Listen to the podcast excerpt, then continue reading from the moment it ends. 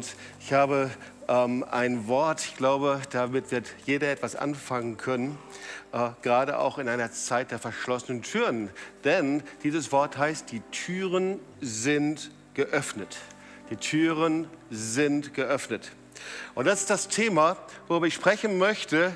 Und ein Thema, das uns sehr vertraut ist in dieser Zeit. Verschlossene, ungeöffnete Türen. Und das Thema hängt wesentlich mehr mit Ostern zusammen, als wir denken. Und manchmal ist es so, dass Gott mit Bildern und mit Zeichen redet und dass er eben auch in dieser Corona-Krise äh, mit diesen verschlossenen Türen so etwas wie ein weltweites, das glaube ich, prophetisches Zeichen setzt. Und vielleicht gibt es da ein Reden Gottes, das wir verstehen müssen über verschlossene und geöffnete Türen. So. Interessant ist, dass selbst Politiker von Weggabelungen sprechen über Ostern. Ostern ist wie eine Weggabelung. Die Frage ist nur, wohin geht es für dich persönlich? Wohin geht es für uns? Also die geöffneten Türen in der Bibel und die verschlossenen Türen. So, das, ähm, das Bild der Tür ist im Sprachgebrauch für uns sehr unterschiedlich. Zum Beispiel Türen können Sicherheit bedeuten. Ja, meine Tür ist verschlossen und verriegelt. Oder aber Tür kann Verborgenheit und Schutz bedeuten. Ja, also my home is my castle. Dann ist also die Bedeutung der Tür, dass ich geschützt bin. Ich ziehe mich zurück. Ja, viele ziehen sich in ihr Badezimmer zurück. Dann sind sie dann irgendwie fühlen sich geschützt. Oder die Tür kann auch Zurückweisung bedeuten. Jemanden die Tür vor die Nase zu knallen. Oder die Tür kann auch Ruhe bedeuten. Ich will die Tür hinter mir zumachen. Und in der Bibel hat die Tür eine völlig andere Bedeutung. Und ich möchte das Wort dir vorlesen, und zwar aus Offenbarung drei, zwanzig bis einundzwanzig. Siehe, ich stehe vor der Tür und klopfe an. So jemand meine Stimme hören wird und die Tür auftun, zu dem werde ich eingehen und das Abendmahl mit ihm halten und er mit mir. Wer überwindet, dem will ich geben, mit mir auf meinem Thron zu sitzen, wie auch ich überwunden habe und mich gesetzt habe auf meinen Vater, auf seinen Thron. Und wenn wir uns die verschiedene Bedeutung der, von dem Bild der Türen anschauen, dann kommen wir unweigerlich auf Offenbarung drei, sieben bis acht und da steht, siehe, ich habe vor dir eine Tür aufgetan, die niemand zuschießen kann. Denn du hast eine kleine Kraft und hast mein Wort bewahrt und hast meinen Namen nicht verleugnet. Offenbarung drei, sieben bis acht. Also, verschlossene Türen stehen erstmal für Gefangenschaft. Ja, stehen für Isolation. Ich glaube, das kann jeder, der gerade in dieser Zeit von Quarantäne eben gelebt hat, kann das eben bestätigen. Manche ein bisschen mehr, manche ein bisschen weniger. Aber man ist nicht frei. Die Türen sind zu. Man kann sich nicht bewegen, wie man sich bewegen will. Und die offene Tür, vom Wort Gottes her, die steht für eine vollkommen neue Dimension. Die offene Tür für Möglichkeiten, die keine Grenzen haben, unbegrenzte Gelegenheiten. Die offenen Türen in der Bibel, die stehen für eine neue Chance, die er gibt. Für eine neue Dimension Gottes, ein Wechsel zu etwas völlig Neuem, was der Herr macht. Die offenen Türen stehen etwas, das Gott sagt, hey, das Alte ist vorbei, jetzt kommt etwas völlig Neues. Interessant ist, dass selbst Politiker und Wissenschaftler eine Dinge, verschiedene Dinge sagen. Und sie sagen, die Zeit nach der Corona-Krise wird völlig anders sein. Und ich frage mich, wenn wir das schon so hören, in den Zeitungen lesen können, wie viel mehr gilt das dann im unsichtbaren Raum? Ostern steht für die Auferstehung. Jesus lebt. Und Gott sagt zu dir und zu mir und zu uns, das glaube ich, lass die verschlossenen Türen in dieser Zeit zu einer Predigt vor euer Leben werden. Hört genau hin, was ich sagen möchte. Und die Botschaft Nummer eins ist, Gott kann jedem von uns eine Tür öffnen, auch wenn die Türen verschlossen sind. Gott kann eine Tür öffnen, auch hinter verschlossenen Türen. Oft öffnet sich die Tür in eine andere Dimension, in einen anderen Raum, wenn man unzufrieden ist. Ich weiß nicht, wie es dir geht, aber bei mir ist, man merkt, man ist unzufrieden. Man will nicht mal so weiter, man wird deprimiert, man möchte etwas anderes. Und oft ist das der Übergang zu etwas Neuem. So, man kann lange in Häusern, Wohnungen eingesperrt sein, über Wochen. Und das ist dann der Ort, den ich gerne verlassen möchte. Und genauso ist es oft in unserem eigenen Leben. Wir fühlen uns wie eingesperrt manchmal. Manchmal ist es so, dass wir die Chancen, Dimensionen, die wir irgendwie erahnen, dass wir das Gefühl haben, wir kommen da nicht hinein. Ich weiß nicht, wie ich da hinkommen soll. Und das Resultat ist eine Unzufriedenheit. Du bist unzufrieden. Das ist das beste Kennzeichen, dass Gott etwas Neues machen möchte. Und ich möchte jetzt sagen, wenn du unzufrieden bist, dann heißt das, Gott möchte die Tür dir in eine neue Dimension hinein öffnen. So, ich weiß nicht, wie es dir gegangen ist. In meinem Leben hat es viele Stationen gegeben. Da wurde ich unzufrieden. Und ich wusste, Gott möchte eine neue Tür öffnen, in eine neue Dimension hinein. Das war zum Beispiel die Entscheidung, als es um Berufsfindung ging und Gott mir die Tür öffnete, den vollzeitigen Dienst. Das war wie ein Geburtsprozess. Und die Tür dann, wie bei vielen von uns, dann zu heiraten und die Tür in eine Familie hinein. Oder die Entscheidung, nach Tübingen zu ziehen und hier dann den Dienst zu beginnen. Oder aber auch die Entscheidung, Gemeinde und das Werk Gottes aufzubauen. Alle Türen, die wir begehen, und haben einen Schlüssel. Und der Schlüssel für Gottes Türen in eine neue Dimension hat immer einen Namen. Und der Name dieses Schlüssels für deine und meine Tür ist immer Glauben. Ich weiß nicht, ob du mal den Satz auch gehört hast. Und zwar ist das der Satz, der Schlüssel. So, oder der, solange es Beweise, solange Beweise möglich sind, ist Glaube unmöglich. Und weil ich da jetzt so ein bisschen gestottert habe, sage ich den Satz nochmal glatt, okay? Also nochmal, solange Beweise möglich sind, ist der Glaube möglich. Also wir wollen Beweise haben, und solange wir eben Beweise haben und die Dinge eben belegen können, dann ist das unmöglich. Wir wollen Beweise haben, aber das ist noch kein Glauben. Wir wollen Beweise haben, dass die Dinge reibungslos funktionieren. Wir wollen Beweise haben, dass wir abgesichert sind.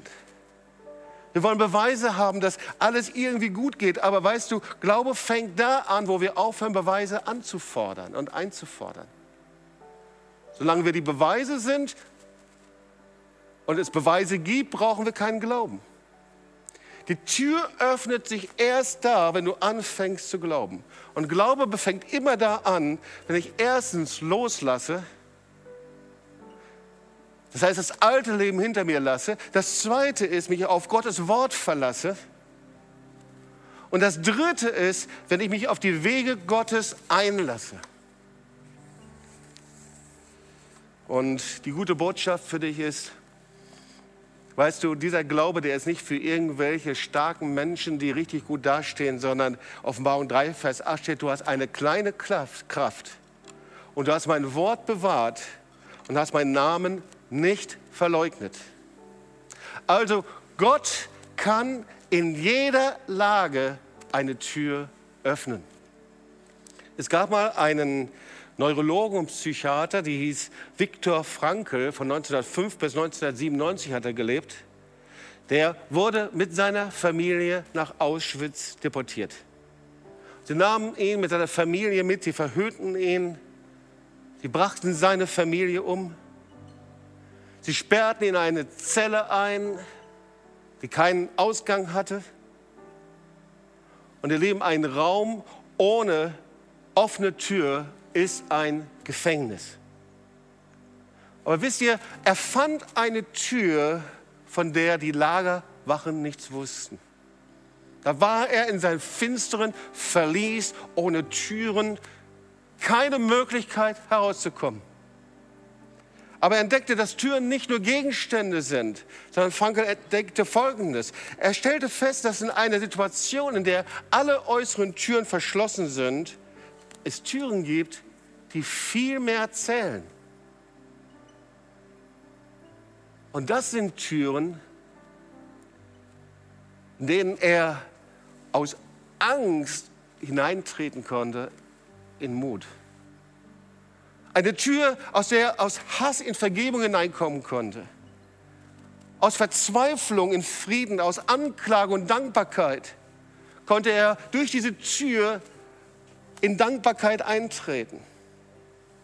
Und Viktor Frankl entdeckte, dass seine Wächter, die in Grausamkeit, Ignoranz, Gewalt und Angst gefangen waren, die waren viel mehr gefangen, als er in seinem Dunklen verließ. Und Viktor Frankl, als er dann befreit wurde aus Auschwitz und Theresienstadt, da war eines seiner bekanntesten Werke, neunzehnhundertsechsundvierzig, hieß sein Buch Trotzdem Ja zum Leben sagen. Und seine Tür öffnete sich durch eine ganz einfache Entscheidung. Und bitte, lass uns das mal hören. Er war in diesem Verlies. Dieses Verlies hatte keine Tür, er war eingesperrt, er war in Quarantäne, Jahr um Jahr, von Grausamkeit umgeben. Aber er hatte eine Tür, die wichtiger war und aus der Gefangenschaft hinausbrachte, eine ganz andere Tür in seinem Geist, in seinem Verständnis. Und diese Tür, das war seine einfache Entscheidung. Weißt du, manche Menschen lernen diese Lektion und werden frei. Und andere begreifen es nie, dass es diese Tür der Entscheidung gibt. Und die bleiben ihr Leben lang Gefangene. Und ich möchte sagen, es gibt immer eine Tür für dich. Immer eine neue Tür, die geöffnet ist. Da war eine Forscherin der Columbia-Universität, die fand heraus, dass durchschnittlich jeder Mensch etwa siebzig bewusste Entscheidungen trifft. Das sind fünfundzwanzigtausendfünfhundertfünfzig Entscheidungen pro Jahr und in siebzig Jahren kommt ungefähr eine Million siebenhundertachtundachtzigtausendfünfhunderttausend Entscheidungen zusammen in siebzig Jahren. Und wenn du all diese Entscheidungen deines Lebens nimmst, dann weißt du, wer du bist. Also alle Entscheidungen, die du aus Angst, aus Zweifel, Sorge, Hass, Anklage getroffen hast, die bestimmen dein Leben.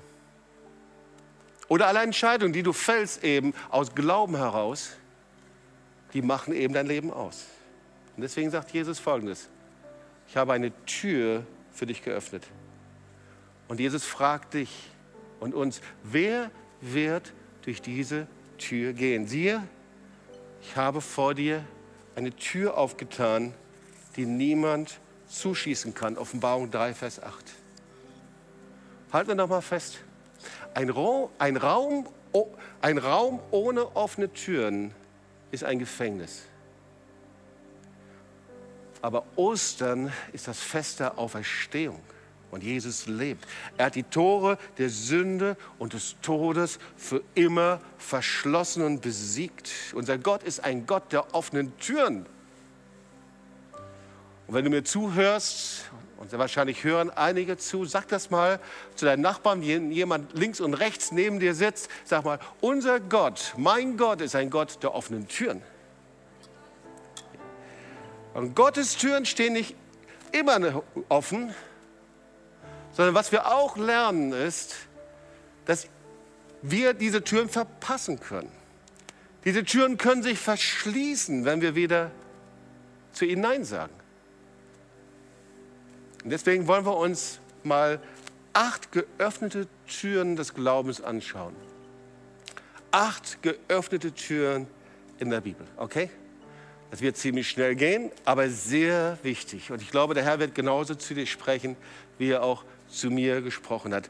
Die erste Tür ist die Tür der Arche. Damit haben wir uns schon sehr oft beschäftigt. erster Mose sieben, Vers sechzehn. Ja, Er brachte alle zusammen, der Herr brachte alle zusammen und äh, Noah brachte alle zusammen und der Herr schloss hinter ihm zu. Und die Bibel erzählt uns, dass die Menschen auf der Erde völlig verdorben waren. Alles, was aus ihrem Herzen kam, ihr ganzes Denken und Planen war durch und durch böse. So steht es im ersten Mose sechs, Vers fünf. Und Gott bereute, dass er sie erschaffen hatte. Und beschloss, die Erde zu überfluten und die Menschheit auszulöschen. Und dann beauftragte er Noah, eine Arche mit einer Tür zu bauen. Und jeder durfte durch diese Tür gehen. Jahr um Jahr, das hat lange gedauert, bis diese Arche aufgebaut wurde, verkündigte Noah diese Botschaft und warnte. Und jeder durfte hindurchgehen, aber niemand war bereit dazu. Sie spotteten und sie glaubten ihm nicht. Bis die Sintflut eintrat und die Welt wurde gerichtet und die Sünde wurde gerichtet. Aber die, die durch die Tür gingen, die wurden gerettet. Und so ist die Geschichte von der Arche Noah die Geschichte, dass die Türen auch in Zeiten des Gerichtes offen sind. Die Türen der Gnade sind offen, aber wir dürfen sie nicht verpassen. Irgendwann gehen sie zu. Wir können diese Türen eben verpassen. Und so war es dann bei Noah auch. Die Tür schloss sich und sie waren hinter den verschlossenen Türen. Also die erste Tür der Arche ist die Tür der Rettung. Es gibt eine Rettung von Schuld und Sünde, vor einem Leben, das gegen den lebendigen Gott steht. Schauen wir uns die zweite Tür an. So, ich weiß nicht, wie du geprägt worden bist. Ich selber wurde humanistisch erzogen und als ich dann Jesus kennenlernte, da war mein größtes Hindernis der Gedanke daran, dass ich schuldig oder sündig sein sollte vor Gott. Irgendwie habe ich das gar nicht so richtig eingesehen, weil ich hatte ja versucht, alles richtig zu machen. Ich hatte versucht, human zu leben, tolerant zu sein. Warum sollte ich denn jetzt meine Knie beugen, umkehren zu Jesus? Warum sollte ich meine Sünde bekennen? Ich hatte noch nicht verstanden, dass ich einfach in meiner Natur getrennt war von Jesus und mein ganzes Leben ausgerichtet war, unabhängig zu sein von Gott.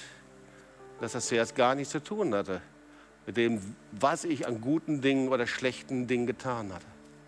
Da ist eine rebellische Natur, die gegen Gott steht. Und so kommen wir zur zweiten Tür, das ist die Passatür.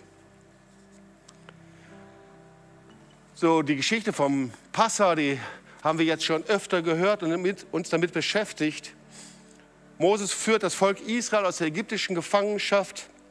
In der Nacht vor der Befreiung setzt er das Passahmahl ein.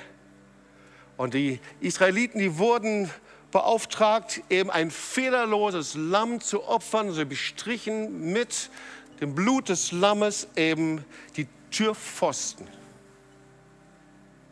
Und so wurden sie von der zehnten Plage verschont. Und sie schlossen sich hier auch in ihre Häuser ein. Verschlossene Türen. Wir kennen das aus dem Evangelium. Johannes zeigt auf Jesus und sagt, siehe das Lamm Gottes. Jesus Christus ist das Lamm Gottes. Jesus ist das Passalamm. Und sein Tod am Kreuz nimmt die Sünde der Welt hinweg. Das ist das, was wir im Johannes-Evangelium leben. So die, diese Passatür, sie steht für Befreiung. Ja, der Todesschatten zieht vorbei an den Häusern und die werden befreit von der Sklaverei der Sünde. Ich hatte gerade davon erzählt, dass ich humanistisch erzogen bin und ich bin sehr dankbar für meine Familie. Ich bin sehr dankbar für eine heile Familie, aus der ich gekommen bin. Und gleichzeitig dachte ich, ich könnte für Gott etwas Gutes bewirken, bis irgendwann mal ich ein prophetisches Wort empfing und jemand sagte, Jobst, das, von dem du dachtest, dass es weiß ist von mir, das ist schwarz vor meinen Augen, das ist alles nichts wert. Und das war schon ziemlich heftig, dass jemand das zu mir sagte. Aber ich wusste, Gott spricht zu mir. Und dann ging dieses Wort weiter und sagte, Jobst, du tust die Dinge, die du tust, alles aus deiner eigenen Kraft und Stärke, du vertraust mir gar nicht. achtundneunzig Prozent Leben aus Gnade heißt, heißt zwei Prozent aus eigener Kraft und Stärke. Und selbst das ist Schuld von mir. Und ich tat Buße und habe den Herrn um Vergebung gebeten. erster Petrus eins, Vers achtzehn. Denn ihr wisst ja, was es Gott gekostet hat, euch aus der Sklaverei der Sünde zu befreien. Und weißt du, auch wenn die Sünde hinter dem Mantel der Anständigkeit verborgen ist. Wir wollen uns die nächste Tür anschauen. Und das sind die inneren Tempeltüren. So, wir kennen verschiedene Abbildungen über den Tempel, der in Jerusalem stand. Er wurde fast fünfhundert Jahre nach Mose von König Salomo gebaut. Und da wurden zwei Türen an den Eingang des inneren Heiligtums gesetzt. Und wir wissen, dass dann das Allerheiligste getrennt war mit einem großen Vorhang. Und in dem Allerheiligsten, da befand sich die Bundeslade. Das war der Ort der Gegenwart Gottes. Und in dieser Bundeslade, der Gnadenthron genannt wurde, da gab es eben die zehn Gebote. Diese steinerne Tafel, die wurden da hineingelegt. Und kein Mensch durfte diesen Ort betreten. Das war der Ort der Heiligkeit Gottes. Nur einmal im Jahr durfte der Hohepriester hinein. Erst nachdem er sich gereinigt hatte und nachdem er geopfert hatte. Und dann durfte er in, diese, in, diese, äh, in diesen Ort gehen. Und er hatte Glöckchen an seinem Gewand. Und wenn er trotzdem eben sich nicht gereinigt hatte und in Sünde lebte, dann ging man davon aus, dass er tot umfiel. Und da war ein Band, sodass man ihn herausziehen konnte. Es war nur einmal im Jahr, das war Yom Kippur. Es war die Zeit, in der der Hohepriester sich gereinigt hat für das Volk. Und warum war das so? Es war, weil Sünde uns immer von Gott trennt und den Zugang und die Türen zu Gott verschließt. Und ihr Lieben, als Jesus in der neunten Stunde schrie, es ist vollbracht, und sagte, Vater, vergib ihnen, denn sie wissen nicht, was sie tun. Da zerriss der Vorhang von oben bis unten und die Türen öffneten sich. Und der Ort zur Gegenwart Gottes, zur Liebe des Vaters, war frei. Ich weiß nicht, wie es dir ging. In den Anfängen meines Christseins, ich habe immer gedacht, dass ich Gott an bestimmten heiligen Orten finden könnte. Manchmal habe ich mich sogar in Kirchen reingesetzt, habe gedacht, ich finde vielleicht hier Gott, aber ich fand ihn nicht. Wir finden Gott nicht an besonderen, verborgenen Orten. Jesus starb, damit du freien Zugang hast zum himmlischen Vater, an jedem Ort, gerade da, wo du bist, in deinem Wohnzimmer, in deinem Esszimmer, hinter deinem P C, in deinem Schreibtisch, ganz gleich, wo du dich gerade befindest, freien Zugang. Und das Blut und Opfer Jesu, das ist die Tür, das ist der freie Zugang zum Vater, der dich liebt, seine Vergebung. Und da, wo du heute zuhörst und dich entscheidest, einfach dein Herz zu öffnen und dieses Blut in Anspruch zu nehmen, mit einem kindlichen Gebet, in dem du sagst, Vater, vergib mir. Da öffnet er die Tür zur Rettung und zur Erlösung und da kommst du in die Gegenwart Gottes. Du kommst direkt in seine Gegenwart, heute. Du musst nicht irgendwelche Orte suchen. Du brauchst keine Kirchengemeinden, so wichtig das ist und so sehr wir uns danach sehen, dass wir da Gottesdienste haben. Aber der Herr möchte dein Wohnzimmer, dein Schlafzimmer, dort wo du bist, in einen Ort verwandeln, wo genauso die lebendige Gottes Gegenwart ist, wie dort im Tempel. Durch sein Blut und seine Vergebung. Die vierte Tür ist die Tür zu den Schafen. Da sagt das Wort Gottes, Johannes zehn, Vers elf, da sagt Jesus, ich bin der gute Hirte. Der gute Hirte lässt sein Leben für die Schafe. Und vielleicht, wenn wir uns dieses Bild mal vorstellen, zu biblischen Zeiten, da schliefen die Hirten eben dort am Zugang dieses äh, äh, Verschlags und dieser äh, großen Wiese und Weide, äh, wo eben die Schafe sich aufhielten. Und eigentlich war der Hirte wie die Tür. Er schaute darauf, dass die Schafe beschützt würden. Deswegen sagte Jesus, ich bin die Tür für die Schafe. Wenn jemand durch mich hineingeht, wird er gerettet werden, wird ein- und ausgehen und Weide finden. Also die Tür zu den Schafen. Jesus, die Tür zu den Schafen. Und die Schafe stehen für Rettung, für Erlösung. Aber die Schafe stehen eben auch, weil sie nicht alleine sind, sie stehen für Kirche, für Gemeinde, die Jesus als Herrn oder Erlöser nachfolgen. So, das ist also der einzige Weg, um Rettung und Leben zu empfangen, durch diese Tür Jesus zu gehen und dann Teil einer Kirche und Gemeinde, egal von welcher Denomination zu werden, aber die Jesus als Herrn und Erlöser nachfolgt und seinem Wort gehorsam ist. So, als ich mein Leben Jesus gegeben habe, da wurde ich in eine Freikirche eingeladen. Das war mir völlig fremd. Ich kannte Gottesdienste gar nicht. Auf, wann, wann steht man auf? Welche Lieder singt man? Welche Choräle singt man? Aber ich wusste, ich bin durch eine neue Tür gegangen. Und diese Tür heißt, dass ich Jesus nachfolge und so lebe, wie es sein Wort sagt. Und ich las in der Apostelgeschichte zwei einundvierzig, alle, die ihn annahmen, ließen sich taufen und an jedem Tag wurden dreitausend Menschen der Gemeinde zugefügt. Das heißt, beides gehört zusammen, Rettung und gemeinsames Leben in der Nachfolge. Und ihr Lieben, leider Gottes haben in den letzten Jahren Mietlinge oder wie auch immer es geschehen ist, keine Ahnung, aber so viele es geschafft, Kirchen und Gemeinden zu entleeren. Das heißt, Menschen dort herauszuholen und sie gegen Kirchen und Gemeinden einzunehmen, dass sie sie verlassen. Und so haben Hunderttausende Kirchen, Gemeinden durch die Hintertür verlassen und sind in Gefangenschaft von Anklage, Bitterkeit und Hass geraten. Und wir haben vergessen, was es heißt, dass Jesus Leben und Fülle schenkt. Jesus sagt, ich bringe Leben und das im Überfluss. Ich bin die offene Tür zu den Schafen. Vor dir ist eine offene Tür, da ist eine neue Tür und vielleicht hörst du hier zu zu Ostern und du merkst, da ist manches schief gelaufen in deinem Leben. Vielleicht merkst du, du bist in Gefangenschaft gekommen von Bitterkeit, von Hass, von Anklage. Du hast falsche Entscheidungen getroffen, du bist falsche Weggabelungen abgetreten, äh, falsche Ge- Weggabelungen äh, hast du wahrgenommen. Aber heute ist die Zeit, in der du eine neue Entscheidung fällen kannst. Gott sagt, ich habe eine neue Tür für dich geöffnet. Und diese Tür, das ist die fünfte Tür, das ist das Kreuz. Das ist die geöffnete Tür der Erlösung. zweiter Korinther fünf, Vers einundzwanzig.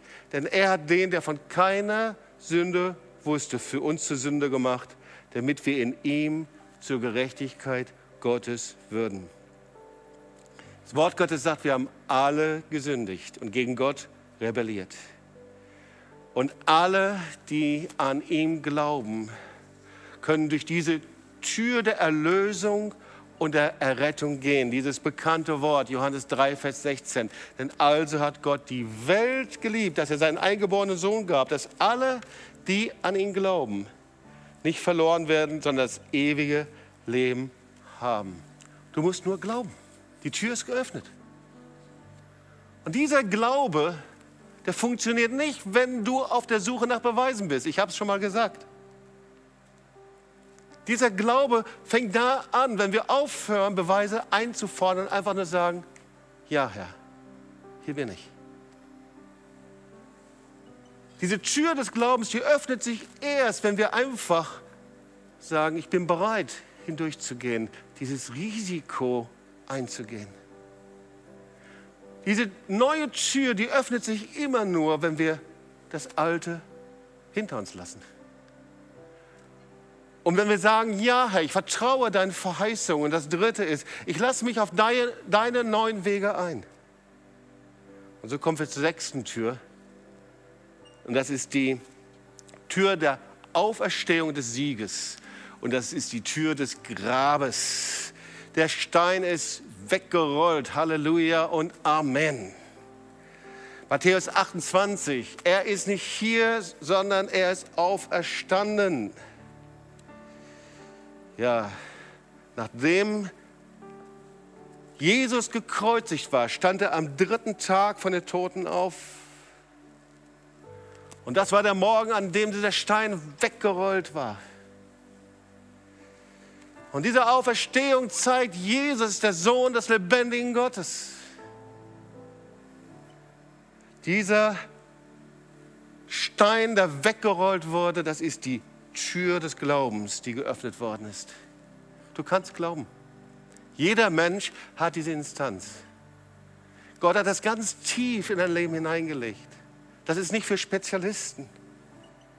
Jesus sagt, Johannes zehn, ich bin die Auferstehung und das Leben. Wer an mich glaubt, wird leben, auch wenn er stirbt. Und jeder, der lebt und an mich glaubt, wird in Ewigkeit nicht sterben. Und dann fragt er, das steht hier im Wort Gottes, glaubst du das? Und ich weiß nicht, wie es dir geht, ich konnte das lange nicht glauben. Und dann, an einem Punkt habe ich einfach nur gesagt, Herr, hilf meinem Unglauben. Ja, ich weiß nicht, wie es geht, aber ich sage einfach Ja zu dir. Und das ist die siebte Tür. Und vorletzte, das ist die schmale Tür.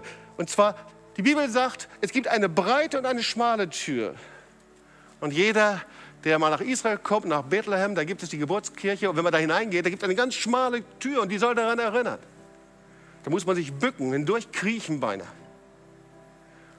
Und das ist das, was das Wort Gottes sagt. Die Tür der Nachfolge ist klein und unbedeutend. Wir müssen uns beugen. Jesus sagt das, Matthäus sieben. Geht ein durch die enge Pforte, denn die Pforte ist weit und der Weg ist breit, der ins Verderben führt. Und viele sind, die da hineingehen. Also diese breite Straße, es gibt viele Bilder davon. Viele Christen, viele Menschen laufen auf dieser breiten Straße. Sie haben dieses Etikett Christ, aber wir machen Kompromisse mit der Sünde. Dieses Etikett, ich lebe christlich, aber ich lebe, wie ich will.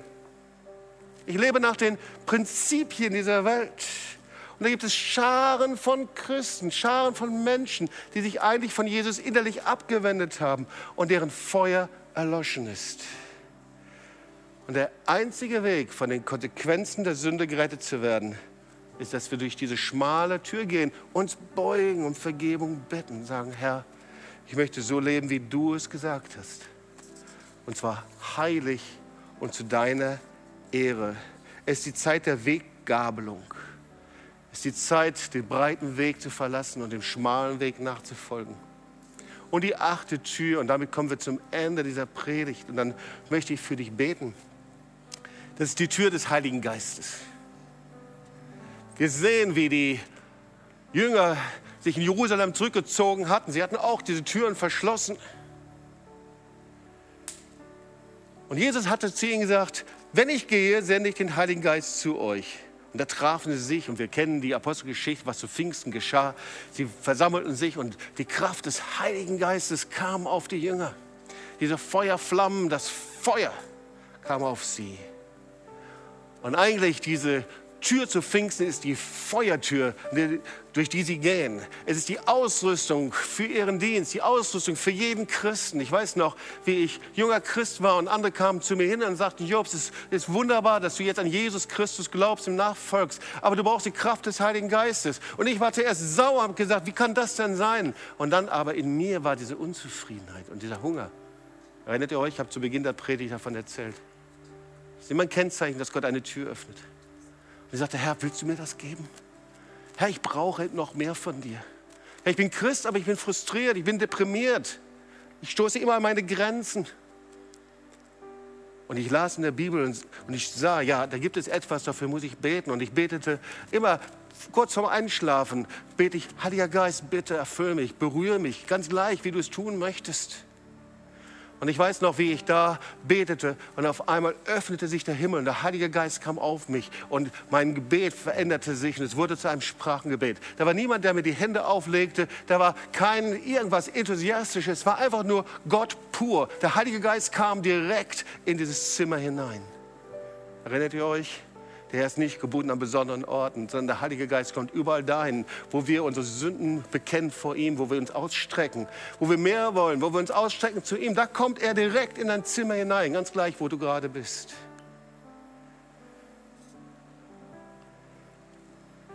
Es ist die Zeit, in der der Herr die Türen geöffnet hat, auch für dich ganz persönlich.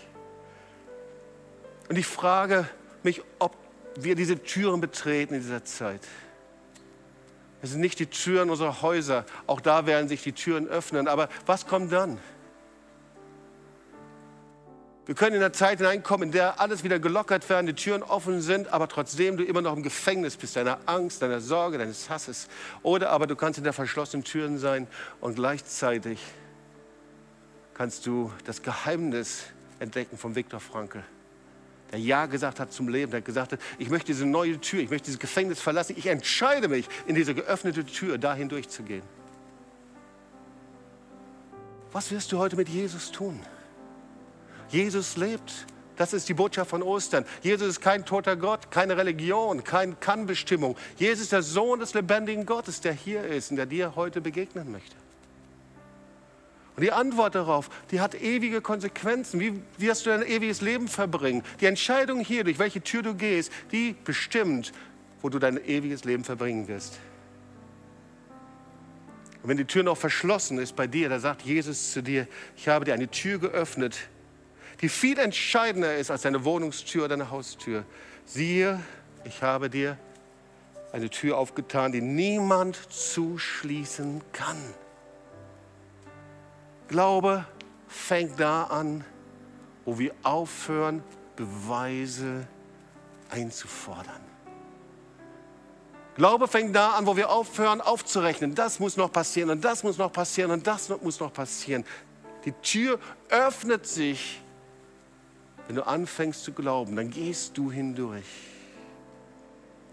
Der Holocaust-Überlebende Viktor Frankl, der lebte in einem Gefängnis, aber er öffnete die Tür durch eine einfache Entscheidung, indem er sagte, ja, einfach ja zum Leben.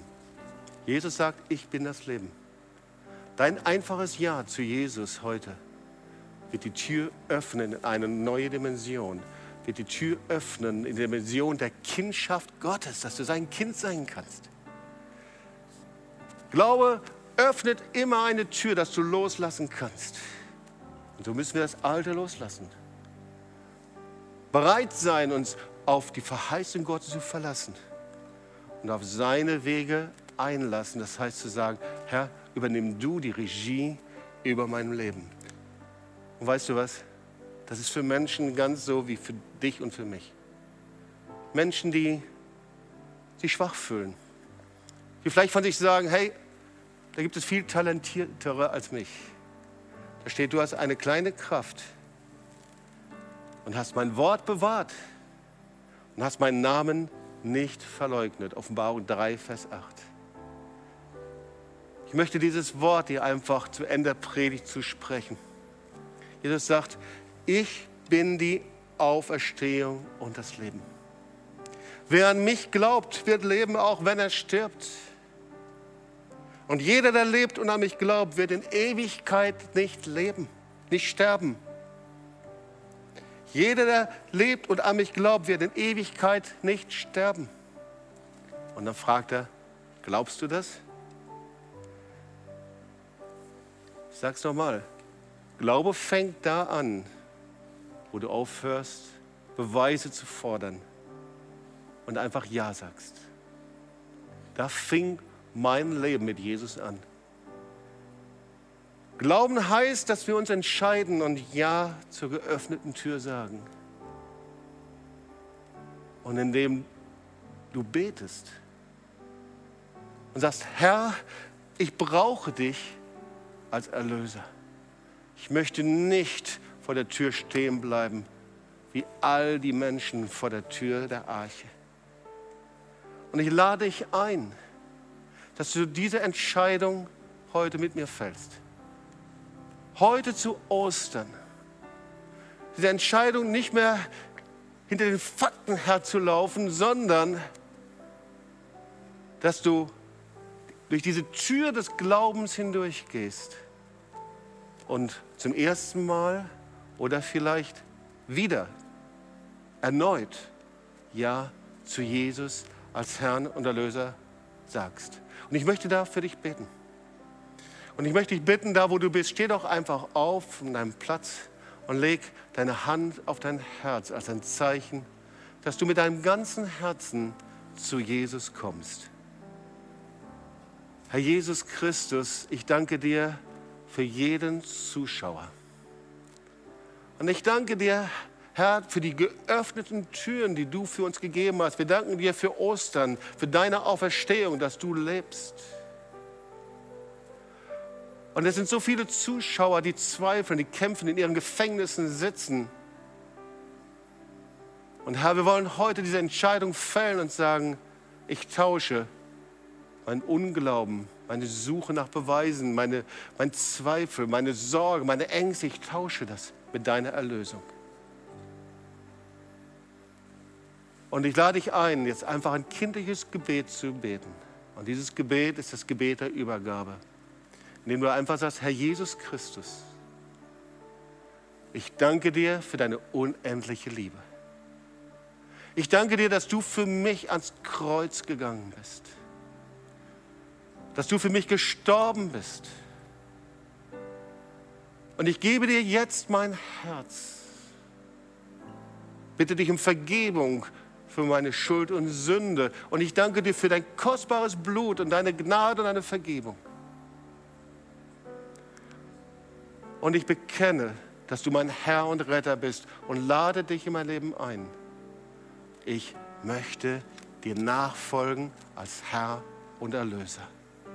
Und Vater, ich bete, dass du all die Menschen, die dieses Gebet von Herzen gebetet haben, dass du sie gerade jetzt berührst und ihnen sagst, ich habe dich angenommen, ich habe dich erlöst, ich habe dich gerettet, ich habe Tür, die Tür für dich geöffnet. Die Tür der Gotteskindschaft, der Vorhang ist zerrissen. Du darfst ab heute sagen, dass du Kind Gottes geworden bist. Vater, ich bete für all diejenigen, die innerlich sich abgewandt haben, weil sie so verletzt waren von Gemeinde, von Pastoren, die weggegangen sind und die in diesem Gefängnis sitzen von Anklage und Bitterkeit. Und ich bete für dich, da wo das bei dir zutrifft, dass du das auch beten kannst, dass du sagst, Herr, ich verlasse dieses Gefängnis. Heute, am Ostersonntag zweitausendzwanzig, erkläre ich, dass ich nicht mehr in diesem Gefängnis sitzen bleibe, sondern ich kehre zurück, weil ich erkenne, Jesus ist die Tür zu den Schafen. Und ich überwinde meine Vergangenheit und lasse los. Und ich bin bereit, neu mich einzulassen auf eine Kirche und Gemeinde, ganz gleich welche Denomination, aber die Jesus Christus als Herrn und Erlöser nachfolgt und sein Wort verkündigt.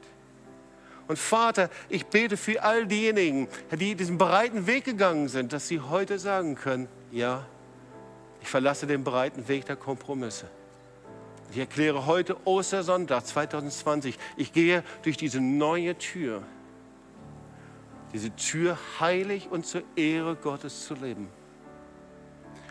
Und Herr, sind einige, die sagen, ich sehne mich nach der Berührung und der Kraft des Heiligen Geistes. Und auch da bete ich für dich jetzt. Der Heilige Geist wartet auf dich. Sein Wort sagt, wenn wir ihn und den Heiligen Geist bitten, dann gibt er uns nicht Steine statt Brot. Und so bete ich für dich jetzt im Namen Jesu. Und Heiliger Geist, ich danke dir, dass du sie berührst und erfüllst. Und Herr, du hast diese Sehnsucht in ihnen gesehen, diese Unzufriedenheit, das Gefühl, immer nur an Grenzen zu kommen.